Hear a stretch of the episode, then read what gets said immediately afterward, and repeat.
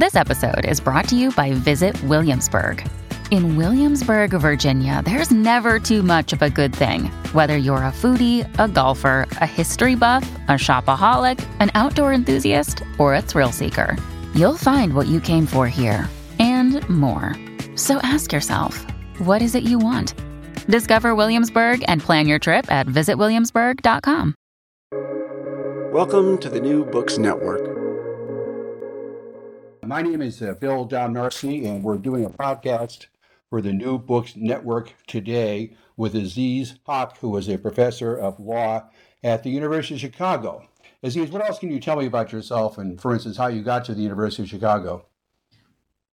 Sure. I graduated from the university, um, at Columbia University Law School in 2001. I did two federal clerkships. Uh, I worked for a year for an organization called the International Crisis Group, which does uh, geopolitical analysis of conflict in, and I, I worked for them in Afghanistan. Uh, and then I, I spent about five years working for the Brennan Center for Justice at NYU, doing litigation on uh, voting rights and on civil liberties in the national security space uh, before being hired uh, by the University of Chicago Law School, uh, where I've been for 13 years. How many years? I missed. I, I, I'm, um, I'm sorry, and I, I'll explain to your listeners that I have a slight sore throat. um, the, the product of having two young boys to shout at. Um, I've been here for 13 years. Oh, that's great. Um, your book is called The Collapse of Constitutional Remedies. Now, remedies is a word that uh, often shows up in uh, discussions about law, and it's always paired with rights. Rights and remedies. It's one of the uh, few um, uh, phrases that actually has a ring to it in the law. Uh, tell us what the difference is between rights and remedies. Uh, so, the Constitution contains a broad array of individual entitlements Many people are familiar with the right to free speech. Many people are familiar with the uh, right against unreasonable searches and seizures under the Fourth Amendment. And we can go on. There's rights to due process, equal protection, the Second Amendment right uh, uh, with respect to firearms. Um, the Constitution, although it contains a broad range of rights does not say all that much about how those rights will be enforced. Uh, in fact, there are only two provisions in the Constitution that even gesture at the way in which a right will be realized.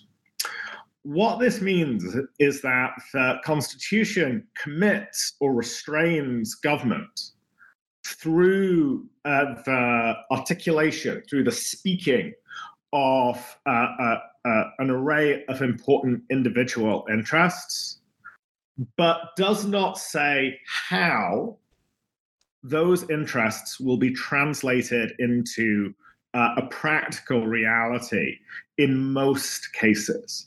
So there is a gap between, on the one hand, the constitutional text, which is rich in rights, and the very consequential question of how those rights will be realized in practice. All right. Let me uh, interrupt you and ask a question. Was that intended by the founders, this gap you're talking about?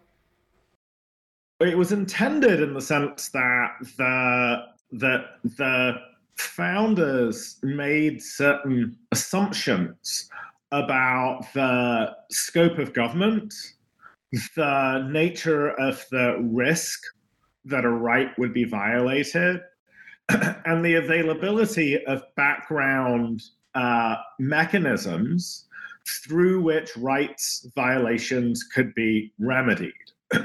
so, the assumptions that I think are most important to your question are, are first uh, that the Bill of Rights initially applied only to the federal government, it didn't apply to the states. And the federal government, for much of the first century of American history, was not that large. There wasn't that much of a federal government. There weren't there weren't many agents of the federal government who could go about violating individual rights. Moreover, the uh, assumption at the time uh, of the of the founding was that the, there would be um, ordinary civil courts, including state courts, that could provide remedies for uh, uh, federal action that violated a constitutional right. Indeed, up through the uh, Civil War, uh, if uh, a federal officer impermit, unlawfully detained an individual, um, a state court would uh, be available to provide a remedy for that detention. We've completely lost that idea of uh, the role, the potential role of state courts with respect to the defense of federal rights, in part because the Civil War and the aftermath of the Civil War reoriented our understanding, reoriented the constitutional understanding of the relationship between the states and the federal government. Did the states grudgingly enforce these rights in, say, the 19th century? because there was tension between federal rights, I mean, the federal government and state governments as to who really had the upper hand in deciding what was going to happen. So the the the record of states with respect to the enforcement of constitutional rights is um, complex and varied. On the one hand, states did protest actively uh, through the political process actions that they saw as being uh, unlawful by the federal government. So uh, this is there was a pattern of political protestation with respect to the Alien and Sedition Acts that were uh, uh, passed under the Adams administration.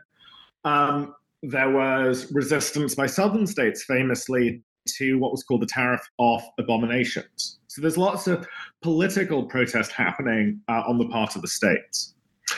On the other hand, there aren't that many instances in which there's a uh, a federal a- action that is coercive, that targets an individual, and where the individual turns to a state court for protection. Those cases tend to arise uh, uh, in, in moments of open conflict.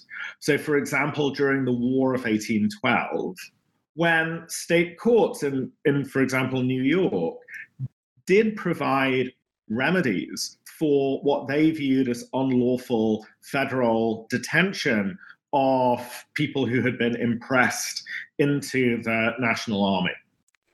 All right, so the, there's one tension between the states and the federal government, but within the uh, government itself, the federal government, there's a uh, tension between Congress and the courts. You spend the first few chapters of your book talking about that. Can you sketch that out for us? Sure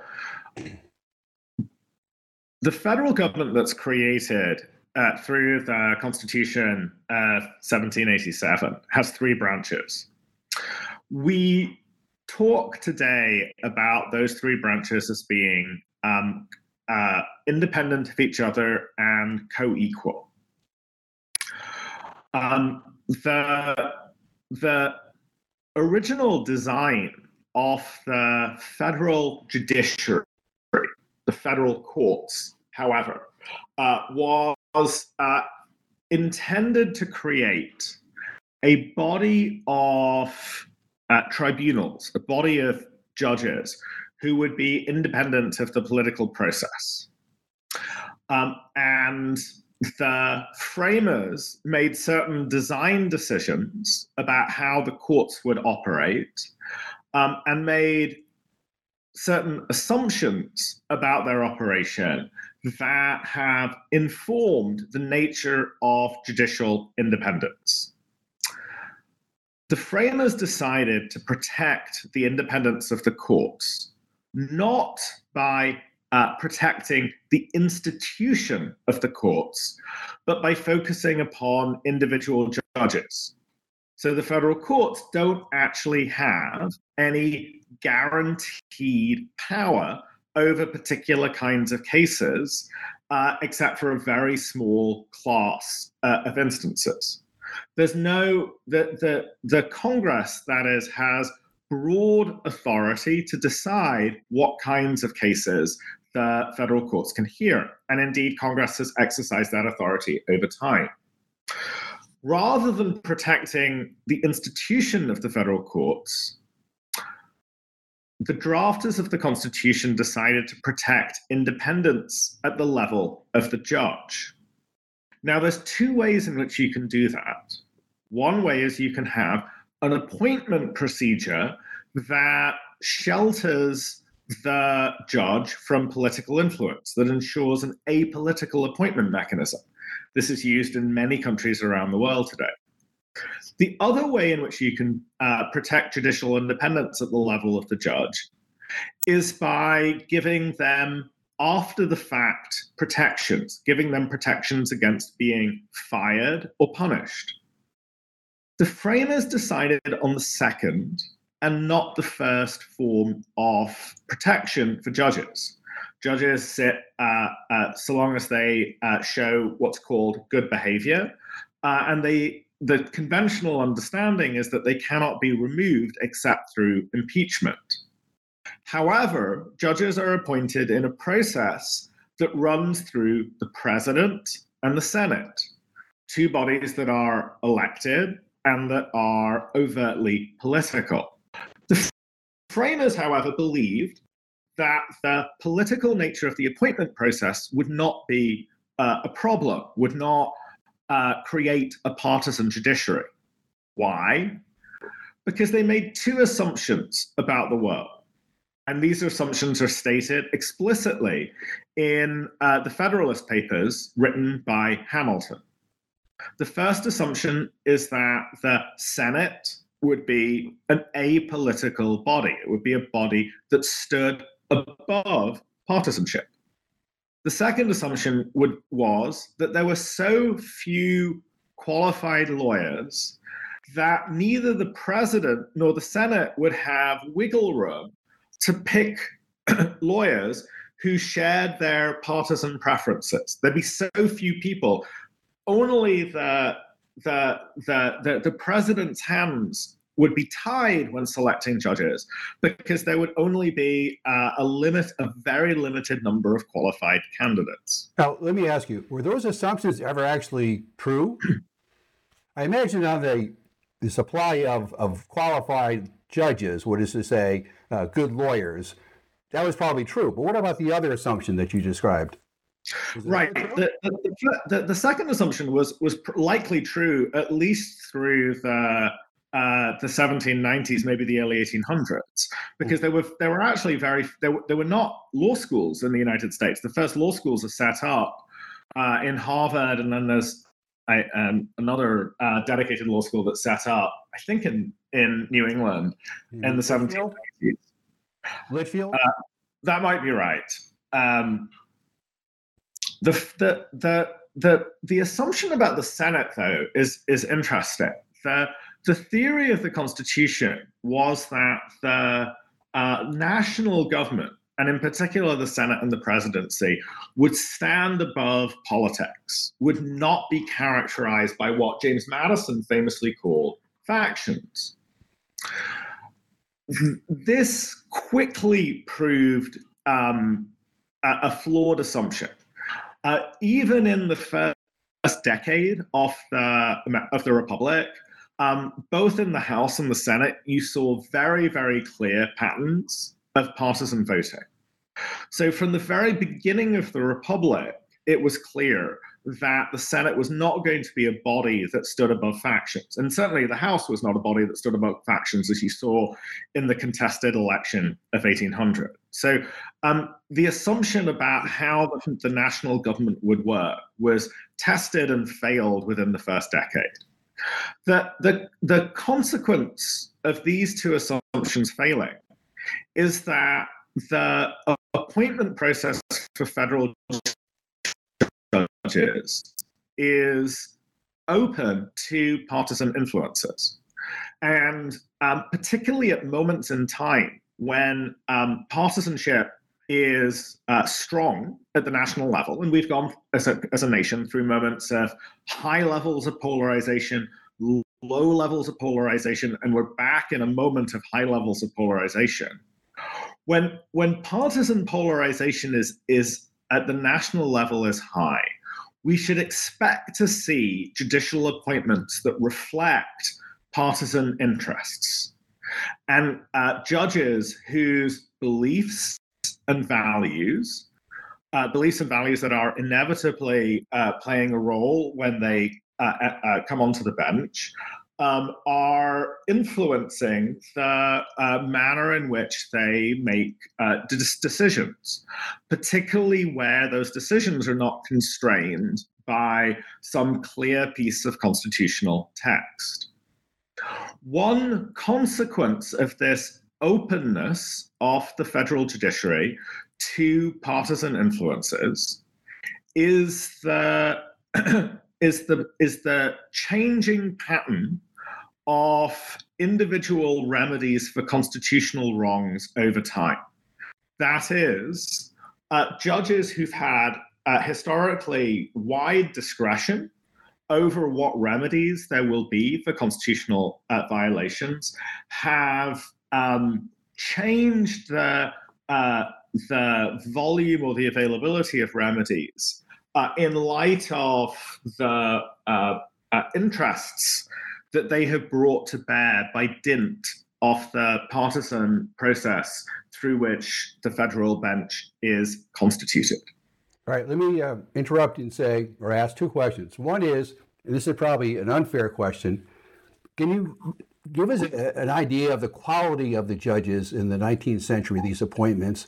And second of all, these the enforcement uh, of these remedies, uh, at least the recognition of the remedies, was that a whimsical thing for these judges, or did they were they disciplined? Did they recognize the need for the uh, uh, remedies to be enforced? So let me let me take up both of those in turn. So during the uh, first half of the 1800s, um, federal judicial appointees come directly from the political classes. People like John Marshall, who is uh, famous as one of the early Chief Justices of the Supreme Court, are overtly partisan figures. Marshall was the Secretary of State for John Adams before he becomes Chief Justice. Indeed, there's a period of time on which, uh, during which the um, he's serving both as Secretary of State and as Chief Justice, which is uh, certainly questionable as an ethical matter. Um, through the 1840s and 1850s, um, the, the bench, including the Supreme Court, is comprised of judges who are members of the partisan political classes engaged in um, the gate or, or the, the, the dynamics of national political contestation, including over sectional conflict that will become the Civil War. A famous example of this is the leak. Uh, you know, people have been talking about the Dobbs leak, but there, there have been earlier leaks. Uh, the leak uh, of the Dred Scott uh, opinion uh, to President Buchanan.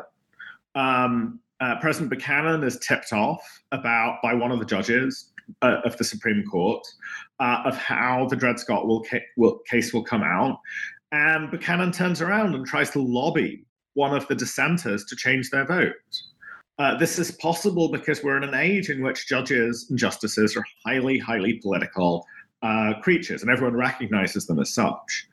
Um, on your second question, so federal courts are not doing all that much by way of granting individual remedies uh, in the first half of the 1800s. There are cases in which uh, they are essentially hearing uh, what's called a tort action under state law uh, or under the common law against federal officials and granting damages. There are some cases of that kind, but there are not that many, in part because there's just not that many federal officials.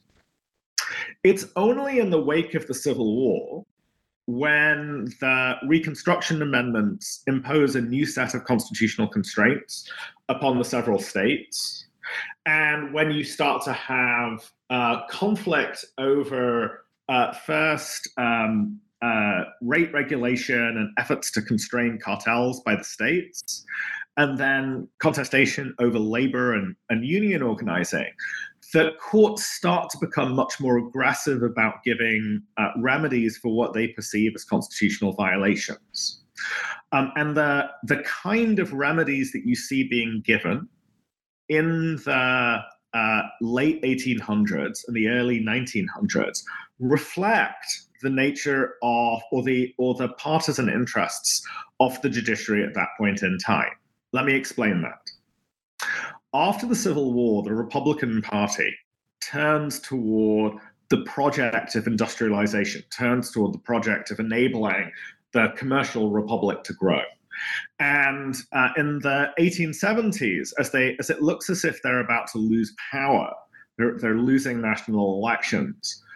Um, uh, aggressively expands the uh, the uh, the array of lower federal courts and does their best to uh, stack those federal courts with Republican appointees. Those appointees share the nationalistic and commercial values that their party have. And one of the things that we see in consequences in the 1880s and 1890s, federal courts first identify the liberty of contract as a constitutional value, uh, and second, start to grant much more aggressively uh, injunctions against state governments that are aiming to enforce rate regulation that violates what was then called the liberty of contract. So, what you see in the late 1800s and early 1900s is the use or the development of injunctions.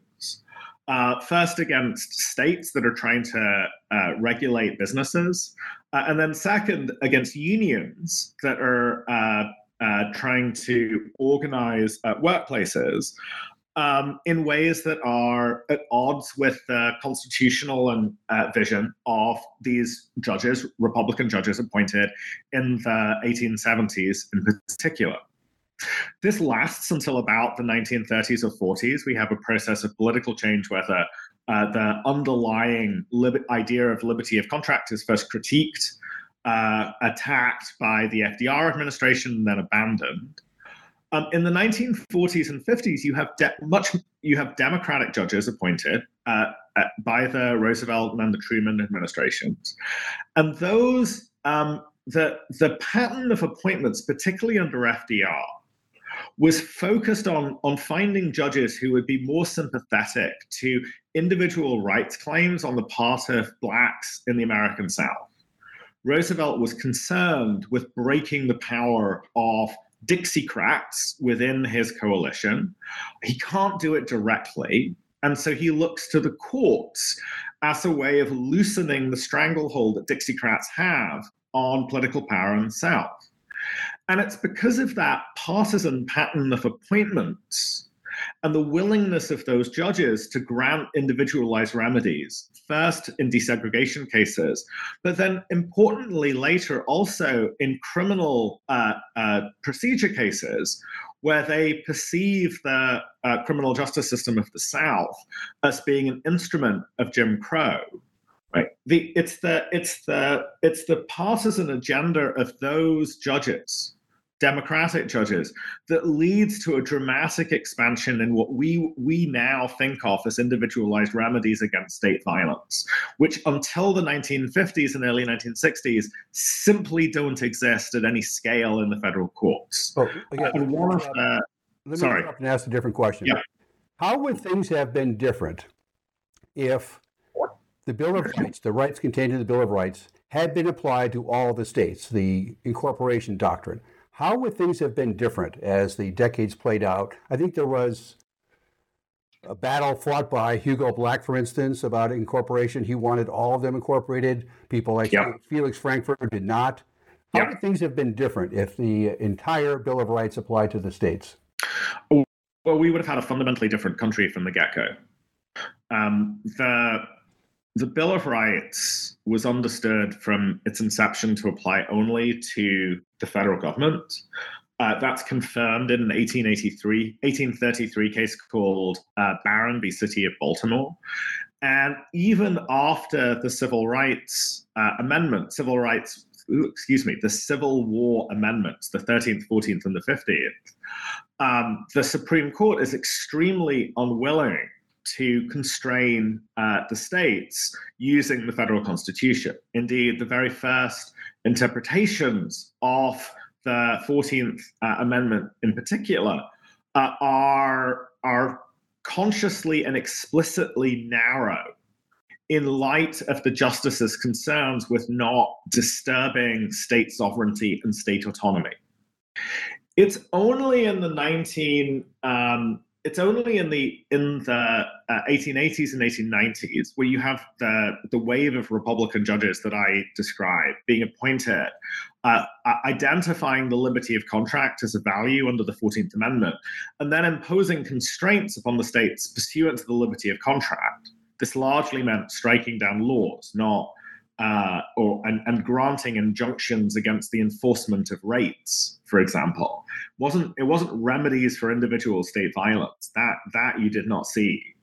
Um, it, it, it's only in the in the wake of the uh, of the 1930s and the discrediting of that vision of liberty of contract that you start to see this the debate about incorporation that uh, Bill you mentioned, and um, importantly, the development by the court of procedural vehicles through which incorporated rights against state coercion can be enforced by individuals. It's only in the 1950s that you see the court uh, extend the, uh, uh, the, the right to damages against unconstitutional state violence uh, to state actors as opposed to federal actors. It's only in the 1950s that you see uh, the federal remedy for unlawful detention, which is called habeas, being opened up to people who are detained by the states as opposed to the federal government. And it's only in the early 1960s that you see an effectual remedy for Fourth Amendment violations uh, violations of the right against unreasonable searches and seizures being enacted against the states in the form of the exclusionary rule, the rule that if the if a police officer obtains evidence in violation of the Fourth Amendment or the Fifth Amendment, it cannot be used in a criminal trial. So incorporation happens in the 1930s, but incorporation isn't going to bite on states until the court in the 50s and 60s develops this array of remedies. All right. So we have this relationship between Congress and the courts, and you're saying, I think, that in the 19th century it was a profound. Uh, the, the, congressional influence was profound by uh, drafting legislation, passing legislation, dealing with jurisdiction. Also, the size of the courts, where the courts are. So we get into the 20th century. It sounds like there's an ascension of the uh, individual judges and their personalities and their um, ideas of the way the country should should move. You talk about the um, in the 50s. You talk about this cadre of, of uh, liberal justices who transform individual rights on the criminal side. Um, that would be Warren, Brennan, um, Hugo Black, uh, Douglas. Doesn't matter when it comes to the legitimacy of these granted rights that they were granted by this um, kind of coalition of both parties. It was bipartisan. Some of these justices were appointed by Republican presidents, Eisenhower, and some by Democratic presidents, Truman and Roosevelt. Does that give those rights any more weight, do you think? Well, can I can I just step back a second and, and unpack something you said earlier in your question? yes, yes. So let me let me draw a distinction between two uh, aspects of the federal courts, one of which has remained constant and one of which has changed over time. What's remained constant is that we have a, an appointment process that is open to partisan influences. Presidents um, um, make appointments that reflect values and uh, beliefs that are aligned with their party. That was true in the 1870s, it was true in the 1950s, and it's true today. That's one thing that has remained constant over time. One thing that has changed, however, over time is the institutional heft, the institutional weight of the federal courts. So the federal courts go from being a relatively skeletal operation through uh, to the uh, through the antebellum period to being bulked up in the 1870s and to accruing their own uh, bureaucracy in the form of the administrative office uh, and, and their own capacity to lobby in the early 20th century. So the federal courts become more institutionalized in the late 1800s and early 19, 1900s. But that doesn't change the fact that appoint, the appointment process is still porous to partisan forces. So that I, that that's a, a subtle uh, distinction between uh, independence at the level of the individual and independence at the level of the institution. And you've seen a lot more institutional independence uh, uh over time, but you haven't seen any change to the to the porousness to uh, to partisan uh, forces in the appointment process. Um, the 19 you asked a question about the remedies that were granted in the 1940s and the 1950s um, the 1940s and the 1950s are are a period in which the two major political parties in the united states the republicans and the democrats are not that far apart. They're not that far apart because um, there are cross-cutting cleavages um, uh, that run um, across the partisan dividing line. There are both uh, uh, Southern Democrats and Southern Republicans. The, the race line or, or conflict over race, that is, hasn't become aligned with conflict over party identity. One of the consequences of, of that is that in the 1950s, 40s, and 50s, you can have both Democrats and Republicans appointing judges who are um, willing to take action uh, against Jim Crow institutions. They're willing to put their weight behind uh, the desegregation project of Brown v. Board of Education. They're willing to um, allow federal courts to uh, to step in to state criminal justice processes where those criminal justice processes look corrupt or tainted by racial influence.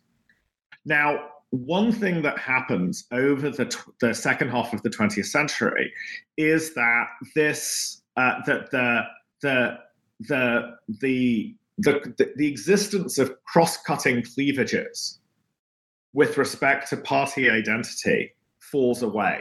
Party identity comes to be more and more identified with uh, views about race, views about law and order, and views about um, uh, what might loosely be called cultural values.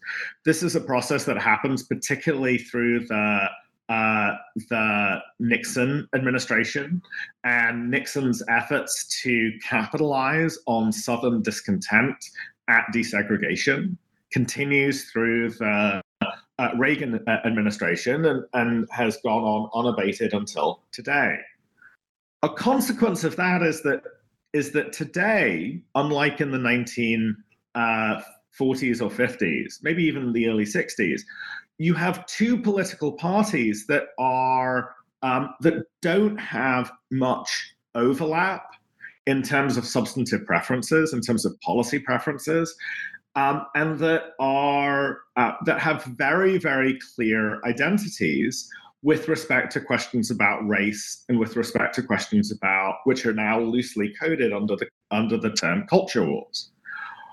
A consequence of that change in our uh, degree of, uh, of partisan polarization is a change in the nature of the kinds of judges who are going to be selected, nominated, and confirmed by Republicans as opposed to Democrats. I'm not sure whether one or the other period of time the 50s or the, let's say, the last decade has produced more legitimate judges, right? I think you, you need to unpack what the word legitimate means. What I do what I would stress is that the kind of judges being appointed in the 1950s and the kind of judges being appointed today are very, very different because of the underlying differences in our partisan polarization at the national level. Well, let me jump in and ask this then. The uh, speculation, of course, is that the decision uh, granting the right to abortion is going to be uh, reversed, overruled, I should say. Um, where is the idea of uh, judicial modesty in this? That is, the idea that judges aren't there to determine the way our lives are going to go based on their own personal preference. Um, because it strikes me that uh, these judges who are on the court now, who are going to vote to overrule uh, Roe v. Wade, uh, are taking a very different approach to judging than anything we've ever seen before in our history. Is that hyperbole or is there truth to that? Um, I, I think that there's both truth to it and I, I, I want to put some caveats to it. Yes, please. I, what I would stress, and, and I think I, I, I've been trying to stress it, um, but I'd stress it again, is that um, we have a political appointment process. We have a process where judges are selected by the president and then they're voted on by the Senate. Both the president and the Senate are clearly uh, not just political bodies, but they're highly partisan bodies. They're driven by partisan forces. And because of the failure of those two assumptions uh, that I flagged uh, earlier on in our conversation, the assumptions made by Hamilton and other framers that there would be constraints upon the operation of partisan forces when it came to the appointment of judges. Once those constraints fall away, we're going to have a judiciary that reflects in important ways um, partisan uh, interests, and they're going to uh, uh, emphasize or they're going to exercise whatever judges are going to exercise whatever discretion they have in ways that influence or that uh, or that reflect the priorities and the beliefs are that, that come with their partisan identity. That I don't think has changed through time. I think that we have a court that can decide a case like Brown v. Board of Education because it, it's it's staffed with people who are newly sensitive to the situation of African Americans in the South.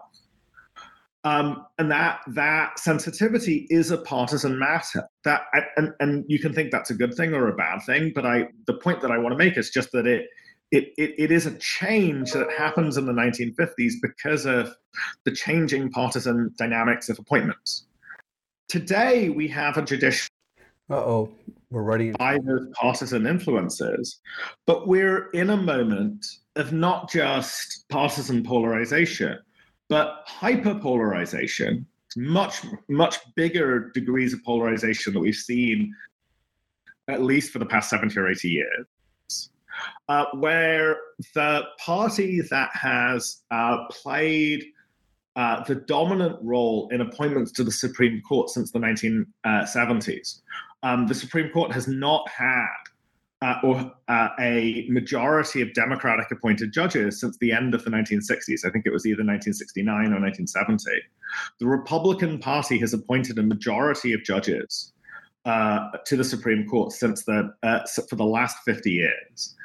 That party has moved dramatically to um, uh, uh, to the right over the last 10 years. That's a function of uh, the Trump presidency, but it precedes the Trump presidency.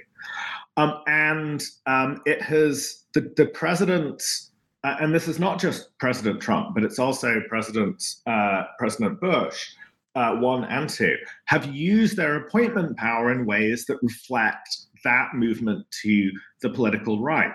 So what we have today is, as before, a um, a court that reflects underlying partisan gaps, But unlike before, we have a court that reflects the partisan um, a, partisan distribution, which is quite far from the median voters' preferences in the United States.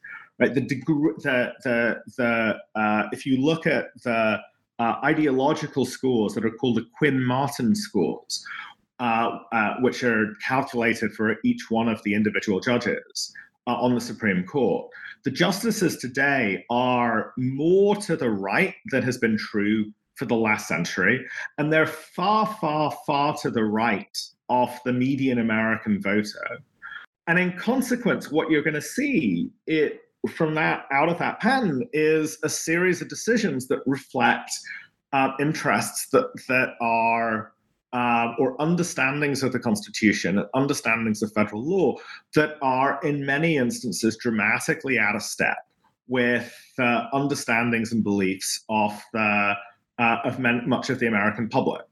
Well, what you seem to be suggesting, and I might be wrong about this, uh, yeah. is that we have less reason to complain about the court, less reason to apply criticism, because what you're saying, I think, is well, all of this is to be expected. This is what the process produces. And we just happen to be in a moment when they are able to get, the Republicans were able to get three or four really conservative, or you can even call them reactionary uh, justices on the bench. Now, I want to go back to another idea of this. It's all related. Um, what yeah. would have happened back in 19, well, in the Brown versus Board of Education case, 1954, what would have happened if it had been 5 4? Because we know from all the internal documents that there was a tremendous push to make sure it was unanimous. Isn't there a kind of influence that says when you're dealing with something so utterly important as individual rights to someone's body, as well as education, like the abortion case, that it should be unanimous? I, I, I, I want to just respond, Bill, to the first thing you said, which was, I'm not, I'm not trying to legitimate or to say that any decision uh, taken today uh, is valid or um, well, I'm not acceptable. suggesting that. I'm not suggesting that. Um, um, you know, I, what I would say is is that it, I I think I'd make two. I you know I I reiterate that what I'm trying to do is to get is to give an account of the underlying mechanisms through which something is happening. I think that one thing that's implicit in what I'm saying is that I, I don't think that the I, don't think that either the questions of, of remedies that my book is focused upon, or even the kind of headline questions about constitutional rights that many people um, hear about, particularly in June when the big decisions come along, questions about abortion, questions about the Equal Protection Clause, questions about the Second Amendment. I, I, I don't think that it is plausible to say that these are questions that can be answered mechanically by applying some pre existing rule that is to be found in the text of the Constitution. I think if you look at the history and if you look at the text and the history and the uh, the understandings of the people who enacted key clauses in the Constitution, even at the moment of enactment, there is often dramatic disagreement about what those what that language means. Even at the moment of enactment, there is profound uh, uncertainty and lack of knowledge about how uh, a particular clause might be applied in the future. And though that gap between the text of the Constitution that we have and the particular concrete controversies that uh, come before any court has to be bridged not just by some sort of mechanical application of law, it has to be ju- bridged by making what are inevitably normative judgments about the value of equality, the value of liberty, the value of bodily autonomy from state control that are not entirely resolved by the Constitution. So I am absolutely not trying to um, uh, justify anything, uh, especially I, not the uh, reversal of Roe v. Wade, which is something that I think is no, I, I wrong. wasn't suggesting that. I was simply trying to Yeah. Isolate Yeah, yeah, no, the I know. that. I know. I know. Okay, I was just trying to isolate the idea. Yeah, no, absolutely, I, I, and I get that. I'm, I'm, I'm making my position clear. Okay. All right. Yeah, yeah, yeah. And, and uh, this is actually really helpful because you're what you're doing is you're you're pushing me to clarify things, which is great. Okay. Uh, now I want you to uh, talk about something else that's not in your book, which is this wonderful piece you wrote for Political, uh, Politico a, a week or two ago um, about Justice Alito. Tell us about that piece. It's about the anger that Alito is uh, um, imposing on the country, I would say, and why you wrote the piece against the backdrop of this book. Can you do that? Yeah, yeah. So so the the piece points out that both in the draft Dobbs opinion and across a range of earlier uh, both opinions and public uh, uh, occasions, Justice Alito has expressed himself in ways that that signal um, a, um, a, a a profound emotional commitment um, that um, shapes his jurisprudence. Uh, and I, I point out language in the in the draft Dobbs opinion. Um, there's there's the repeated use of the word abortionists, for example. There's language that is, um, I, I think it's fair to say, contemptuous of the judges who wrote the original Roe opinion. I think if you look back at his earlier uh, decisions, there's language which is um, hyperbolic uh, with respect to, or, or language which is um, hyperbolic may not be the right word, uh, language which expresses um, alarm in uh, uh, uh, uh, an, again in an emotional register about the plight or the perceived plight of people who oppose gay marriage, people who are religious, who might have to accommodate people who are uh, LGBTQ or accommodate women who are seeking contraception. And there is no equivalent language, there is no equivalent attention devoted to the plight of people who are, for example, victims of police violence. Uh, uh, uh, women who are, for example, seeking um, reproductive choice because they are uh, they've been victimized by sexual violence or by incest. There is that is an, uh, uh, there is no even-handedness in the nature of the uh, emotional concern that uh, Justice Alito uh, demonstrates with respect to different kinds of litigants. It's asymmetrical rather than being symmetrical. And I, I think one way of reading that pattern that is evident in the text of his opinions is in light of a particular uh, political identity that is salient today and that has been salient, I think, for the last 30 or 40 years. The idea of an embattled white Christian minority that sees its traditional way of life uh, being, or what it views as its traditional way of life, being threatened by first the process of desegregation, and then second by cultural and then legal changes such as the right to abortion, the right to gay marriage, or same sex marriage uh, that have emerged over the last uh, 20 to 30 years. Now- Um, go ahead. Sorry. I was going to say, wouldn't the average citizen have uh, a pretty good gripe to be able to say, well, why is that person on the court? How can personality fuel or drive decisions? It's clear that his personality, his anger, is driving the decision. It's not based on law.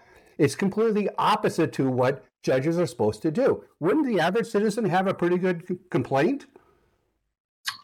So, so I, I think that I think that the the complaint that I would lodge, or the or the or the, the point that the, the critique that I would push is is not that is not to draw a distinction between uh, decisions that are made on the basis of law and decisions that are made on the basis of values, but to say that this is the wrong or, or a bad set of values, and, and I fundamentally disagree with those values. and I think that they're the wrong values to have in a judge.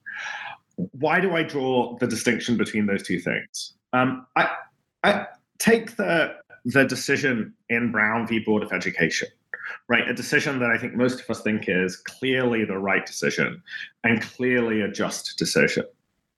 I don't think it's at all clear as a matter of the text of the Equal Protection Clause and the immediate history of school segregation, not just across much of the North, but even in places that were controlled by the federal government, such as the District of Columbia, right, which had segregated schools around the time that the 14th Amendment was enacted.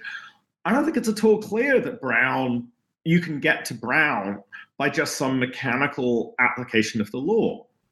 I think you have to have a view about well, why is segregation wrong? Why is Jim Crow wrong? How does it conflict with the vision of equal protection that is in that is embodied and aspired to by the Constitution? That's a normative question. So I, it's not. I, I don't. I, I'm not resisting the idea, and I don't want to resist the idea that you can somehow um, that that that that decisions uh, particularly on constitutional questions, can be reached in, in some sort of mechanical way without appealing to values, right? So it's not that Justice Alito is, I, I disagree with Justice Alito because he's appealing to values. I just, I think that those are values that are inconsistent with the uh, vision of the best version of uh, our constitutional scheme uh, a vision of the constitutional scheme that is not um, lopsided when it comes to taking account of the interests of people who differ by race or gender or vulnerability.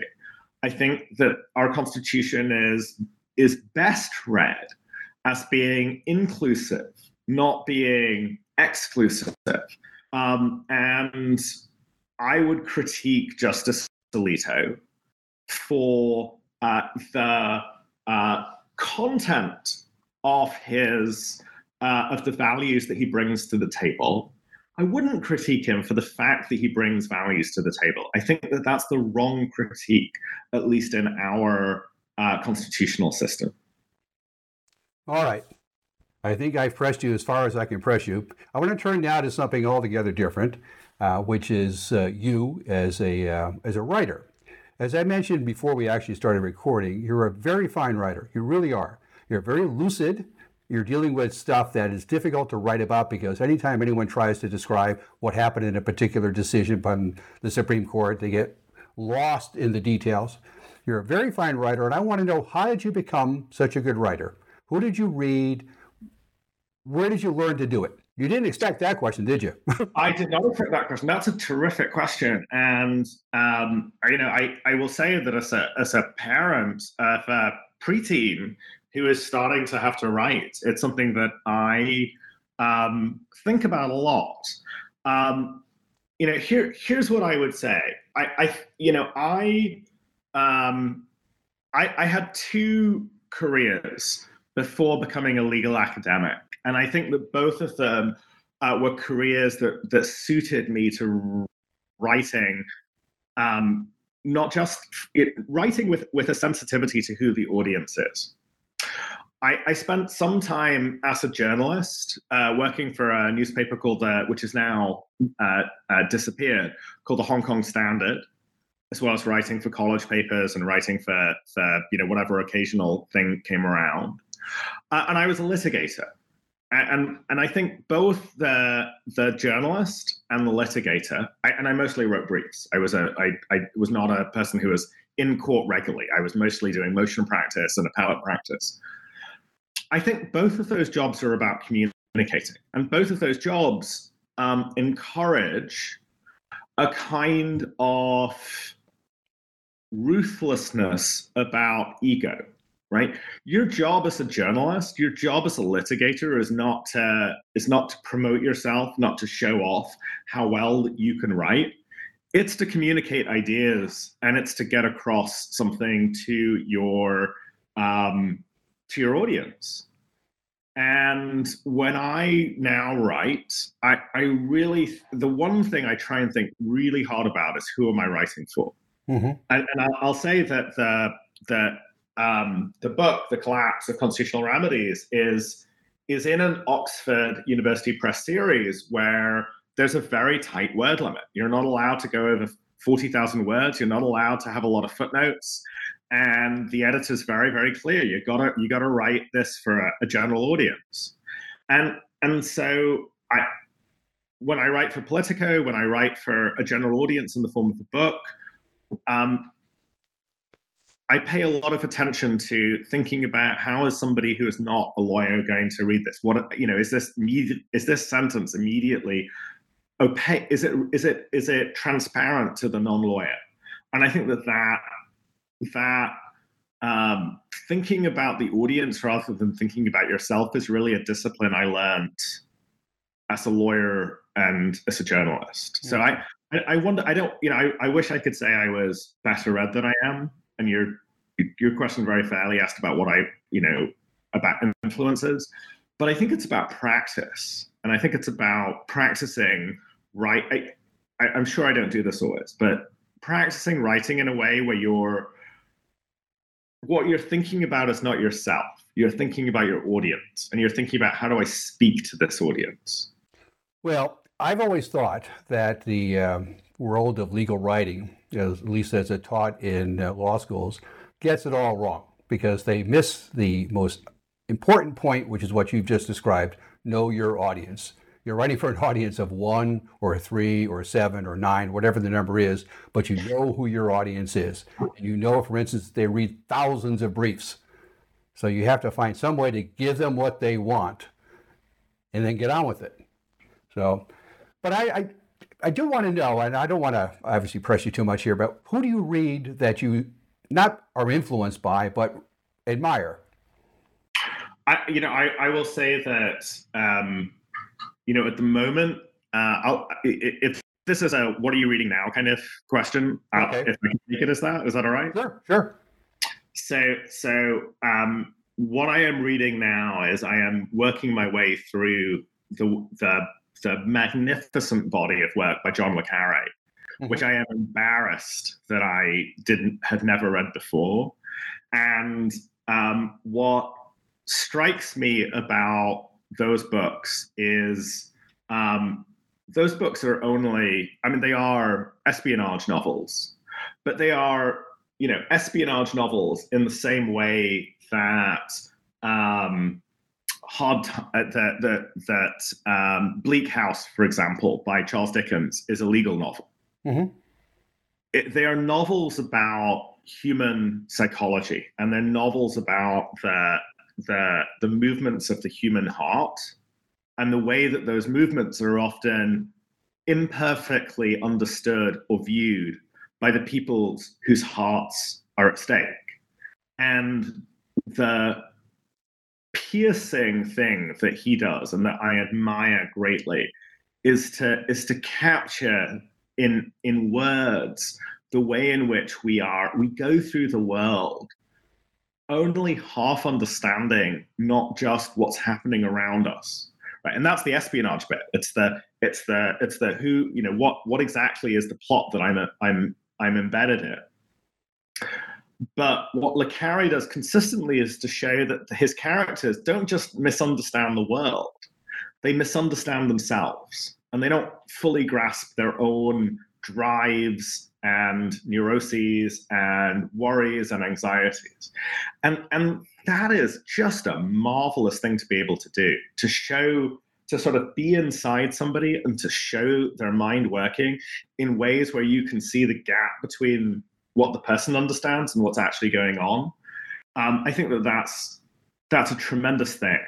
Um, I, and and it's you know I wonder whether it's the kind of thing that had I read the books in my twenties I would have totally missed, and whether it's because I'm reading them now and my I'm in my forties, whether my own experience of the world and my own sense of sometimes acting on the on the basis of things that I don't fully understand until after the fact I think maybe it's that it's that experience that age brings that allows me to appreciate um, the Le books. But I, um, I, it's a cliched recommendation, but uh, they're they're a marvel to read. They're they're absolutely wonderful, particularly the um, the so-called tri- the Karla trilogy, which starts with Tinker Tailor Soldier Spy. In fact, I just started rereading that. Uh, uh, it's, it's, it's unfortunate that in our country he's not recognized as the writer that he is. That is a really fine writer, not just a genre writer. Um, in England, they, they tend to think of him as transcending the genre, genre, and uh, I think that's justified. Uh, a really fine writer. Uh, he always strikes me in a way like uh, Raymond Chandler. Mm-hmm. Um, mm-hmm. Really, they, they have the nuts and bolts of writing down perfectly, and then they infuse it with character analysis. I mean, in a way, George Smiley, um, the star of those uh, of that trilogy you just mentioned, is one of the greatest characters in um, English literature. So yeah, yeah, I, I, and, and I, I, I certainly think that this is to your point that you know if you're a young lawyer reading um, widely not just reading in law or reading in political science or reading in economics is incredibly valuable because what you get if you have have picked up and are familiar with at least in passing some of the great literature that's available now, uh, uh, assuming you don't speak other languages, just available in English, is is so many different ways of expressing ideas, so many different ways of using the language to be clear and to communicate. Mm-hmm. And that, that, any great writer, and I, I think Le Carre, as you said, is is one of, of the greats, certainly of novelists, is great because they communicate. And your job as a lawyer is to communicate and to move people. And as you said, to move the judge who has three minutes to flick through your brief out of a stack of 100. And if you can grab that judge's attention, if you can communicate them, even while being clear, even while sticking to the conventions of, of, of legal writing, then you're doing a really good job, right? And I think that you know if you're the more you, the more well read you are, the more likely you are to be able to do that. Oh, I agree. And um, just one person I want to recommend. Uh, I don't know how much you've read of Charles Fried, but he's another really gifted writer with a deep, deep um, store of learning that he draws on. And he hasn't gotten, he's, I think, in his mid 80s now, but he still has not gotten as much attention as he should get. And he's an interesting fellow because he's changed his point of view when it comes to some of the most important legal issues of our time. All right, well, that's enough for me. And you've been terrific, Aziz. You've really been terrific telling us uh, what you think about the historical um, problems that the courts face and what's going on with the court today. Uh, I didn't ask you questions about your own time clerking the Supreme Court, which I would have been really interested to know about, but uh, uh that's for another day. So again, thank you very much for, for doing this. And I'm going to conclude the recording, though I want to talk to you for a minute afterwards. So, uh, Aziz, thanks again for doing this. Bill, thank you very, very much for having me. I really appreciate the chance to to have this rich um, and terrific conversation.